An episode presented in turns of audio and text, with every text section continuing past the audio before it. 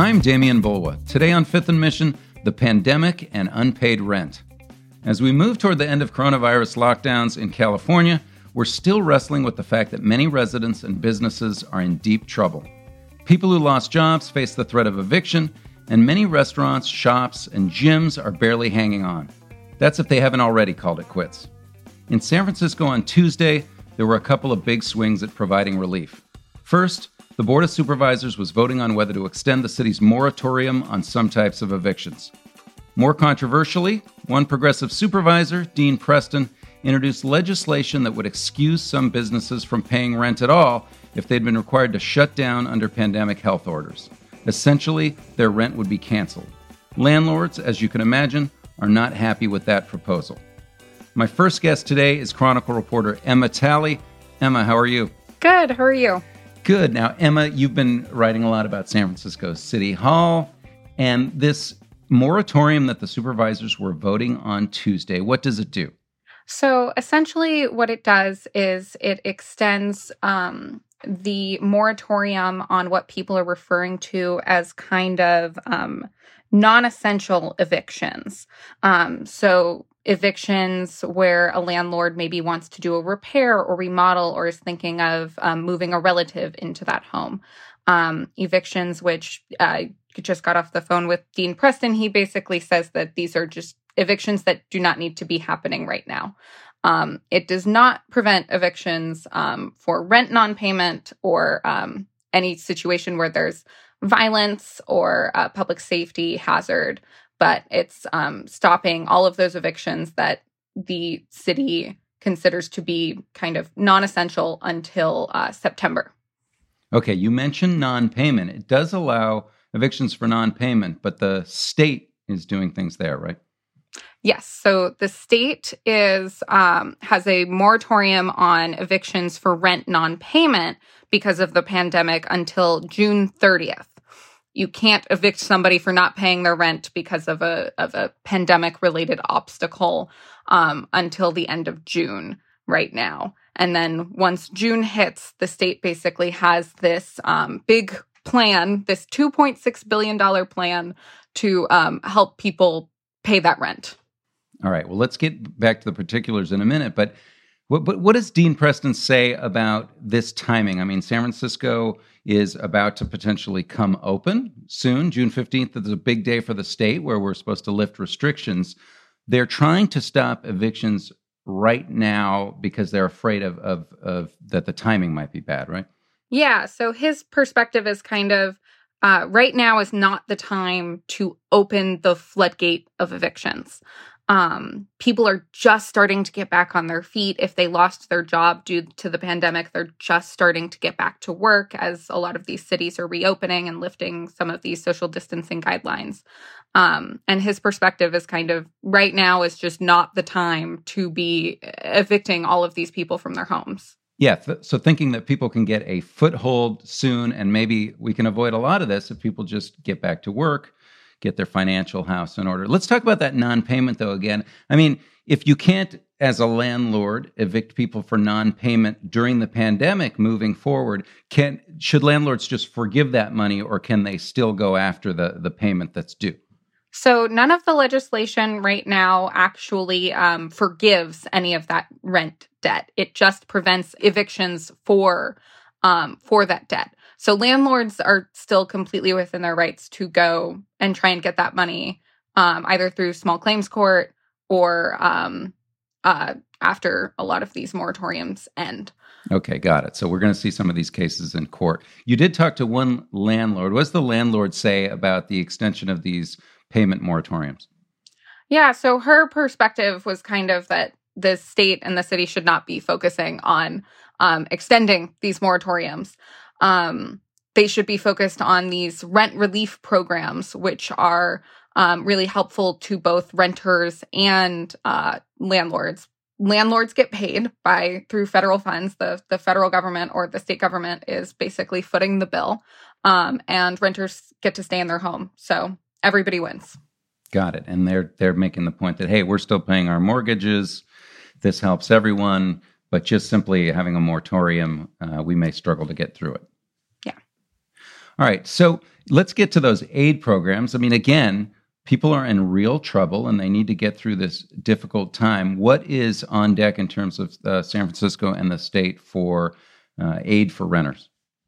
So the state is rolling out a program um, that basically devotes about $2.6 billion in um, relief money to uh, covering the rents that people haven't been paying from the months of essentially April 2020. So, kind of right when the pandemic was really taking over the country um, through March of this year. Um, and that'll be really helpful for people who um, lost their jobs during that time and weren't able to cover the bill and probably won't be able to cover the bill um, when a lot of these moratorium restrictions lift. Um, and the city is rolling out a program. Applications actually open on the 28th, so just a few days from now, um, kind of covering six months after the state aid ends. So the state, uh, people are eligible for state help for a year. Um, and then the city is offering an additional six months of assistance from um, April 2021 onwards to kind of cover that gap. All right, Emma, thanks for bringing us up to speed. Thanks for coming on. Thank you so much for having me. All right, let's take a quick break. When we come back, we're going to have Mallory Moench, a Chronicle reporter, talking about a proposal in San Francisco to actually cancel rent for some businesses that were shut down by pandemic health orders. Fifth and Mission, right after this. We'll be right back after a short break. You can support Fifth Mission and the newsroom that creates it by signing up for unlimited Chronicle access at sfchronicle.com slash pod.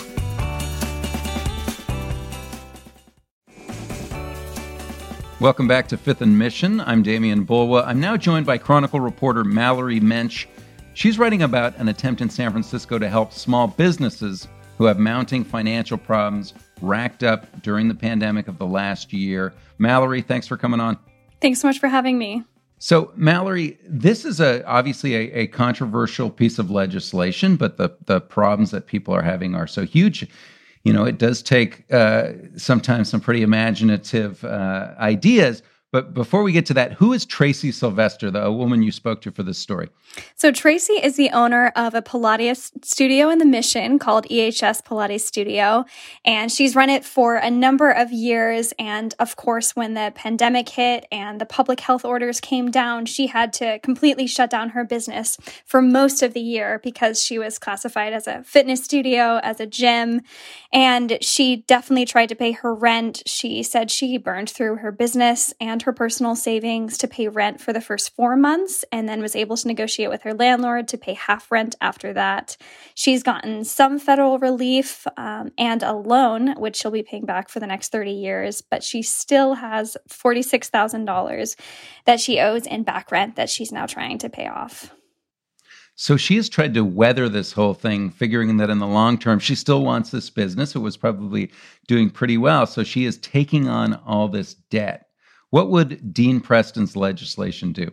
Dean Preston is trying to help her and many other small business owners. The city estimates that businesses across the city owe up to $400 million in back rent. So, this is a huge issue, and that is too much for the city to just pay for and to write off. So, he's trying to come up with a creative way, a workaround to help businesses basically he's giving some legal boost to tenants who could argue that um, based on a state law that excuses a party from a contract because they say fulfilling it is impossible. So in this case he's saying if your business has been shut down by public health order you literally cannot fulfill your contract to run said business in that location and therefore you shouldn't have to pay rent this is a legal defense. It, it has been used sometimes in the pandemic. I found some cases in different states with varying success, um, but it's not clear if it will pass here in San Francisco and uh, whether tenants will be able to use that as a legal defense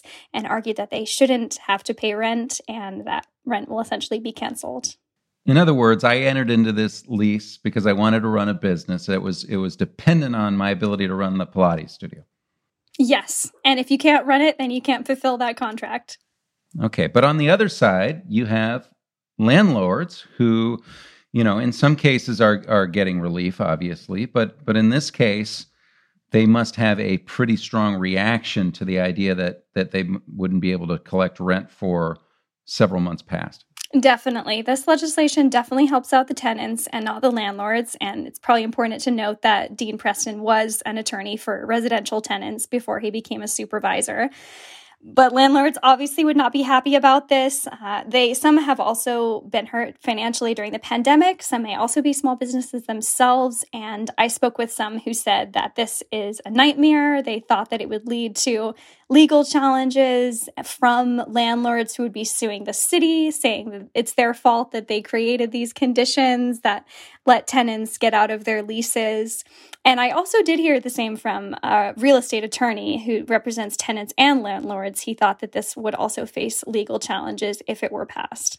And one thing, one point they made was that it's it's very late, right? I mean, these people have been trying to keep their books and to all of a sudden look back and not be able to collect the money that's due. Um, I think they're saying that they they might go out of business themselves, right?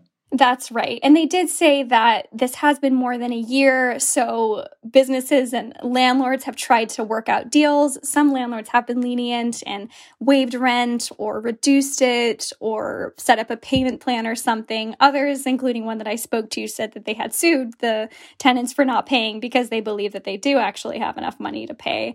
So most of these things have already been worked out, but there are in the case of Tracy and many others, people still owe thousands of dollars in debt. So this would make a difference for them and not being able to and not having to pay that back ultimately. All right. Well, let's say that it, it presses onward. Who would qualify?